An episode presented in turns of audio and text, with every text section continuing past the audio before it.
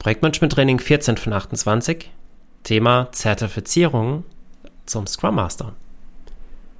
Ich muss gestehen, ich selbst habe mehrere Jahre lang jetzt trainiert und beraten und als Scrum Master gearbeitet, ohne Scrum Master Zertifizierung. Es ist jetzt drei Jahre her, dass ich die Zertifizierung Professional Scrum Master nach scrum.org abgelegt habe, aber zuvor hatte ich bereits mehrere Jahre, Jahre lang auch Vorbereitungs- Seminare geleitet für eben diese Scrum Master Zertifizierung.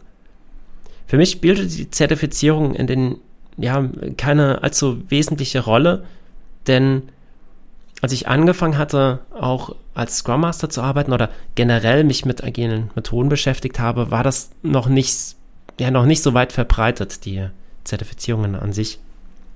Und damals, 2010 in etwa, ähm, war das auch ja, hatte man auch jetzt in Unternehmen nicht unbedingt nachgefragt, ob man jetzt eine Zertifizierung hat zum Scrum Master und es war auch ansonsten eigentlich kein Thema gewesen. Und ich kam über das Doing rein und äh, komme aus der Praxis und konnte dann in meinen Trainings auch eben meine Praxiskenntnisse vermitteln, weshalb es für mich keine, ja, keine Rolle spielte, die, die Zertifizierung zu haben. Ich habe sie letztendlich dann doch gemacht, weil ja, in Trainings war es dann ein bisschen schwierig zu vermitteln, dass ich die Vorbereitungstrainings gebe, aber selbst keine Zertifizierung habe. Und ähm, das war für mich dann der Anlass, selbst auch die Zertifizierung abzulegen. Mittlerweile habe ich auch die Zertifizierung zum Professional Scrum Product Owner. Und ja, der Grund dafür war im Prinzip ein ähnlicher. Auch da äh, gebe ich Vorbereitungsseminare und wollte da auch selbst die Zertifizierung vorzeigen können, wenn ich anderen schon sage, wie, wie man durch die Zertifizierung kommt und wie man da am besten lernt für. Soweit einleitend dazu schon mal. Ich sehe das gar nicht so kritisch mit den Zertifizierungen, auch wenn ich jetzt selbst lange Zeit keine hatte. Durch die Zertifizierungen kommt man sehr gut in das Thema rein, man lernt ja zwar die Fragen und die Antworten einerseits auswendig, andererseits versteht man aber dadurch auch den Sinn und Zweck von Scrum sehr gut, wie ich finde. Und hier in der Episode jetzt äh, möchte ich auf die Zertifizierung eingehen und dir erste Tipps und Tricks geben, wie du lernen kannst für die Zertifizierung und wie du das dann auch in die Praxis übernehmen kannst. Zunächst einmal zu den Rahmenbedingungen.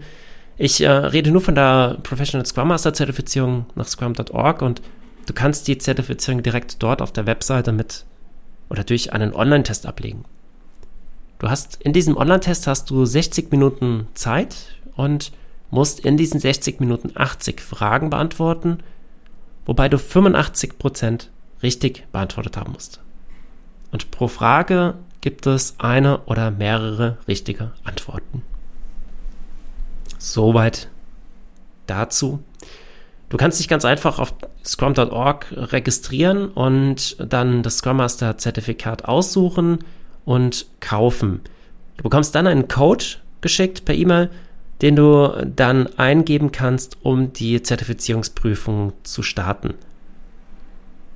Und das ist auch so, wenn du jetzt diesen, diese Zertifizierung, diese Prüfung gekauft hast, musst du sie nicht sofort durchführen. Du hast da, ich weiß nicht, zwölf Monate oder so, hast du Zeit, die Zertifizierung dann letztendlich auch zu, zu starten.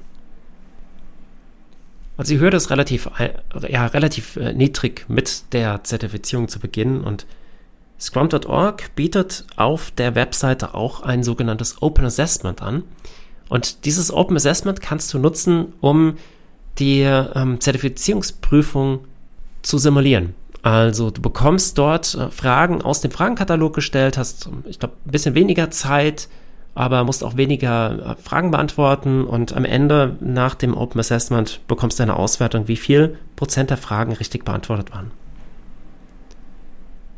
Zudem gibt es einen Scrum Master Lern Lernpfad auf scrum.org und auch diesen Lernpfad kannst du verwenden, um dich in das Thema einzulesen. Und ganz wichtig natürlich ist auch das Scrum Guide, der eine wesentliche Bezugsquelle für die Zertifizierungsprüfung darstellt. Und diese drei Elemente werden dir schon sehr dabei helfen, dich auf die Prüfung vorzubereiten. Zudem empfehle ich dir aber auch einen Kurs zu belegen, ein zwei oder drei Tagestraining, damit du Scrum auch von der praktischen Seite aus kennenlernst und so dann auch äh, einen leichteren Zugang zu den theoretischen Fragen bekommst und auch für dich eine Möglichkeit entwickeln kannst, wie du das in deine Praxis übernehmen kannst. Auf dem Blog der Advitaco Academy habe ich diese Tipps und Tricks nochmal zusammengefasst und auch nochmal ergänzt mit äh, weiteren Hilfestellungen. Und äh, du findest den Link zu der Seite mit den Tipps und Tricks hier auch unterhalb der Episode. Vielen Dank, dass du heute mit dabei warst. Ich hoffe, dir hilft das hier weiter. Wenn nicht, frag mich gerne über LinkedIn, wenn du spezifische Fragen dazu hast. Und äh, wir können da gerne dann in Austausch gehen. Viel Erfolg bei der Prüfung. Danke, dass du mit dabei warst und wir hören uns in der nächsten Episode. Dein Patrick.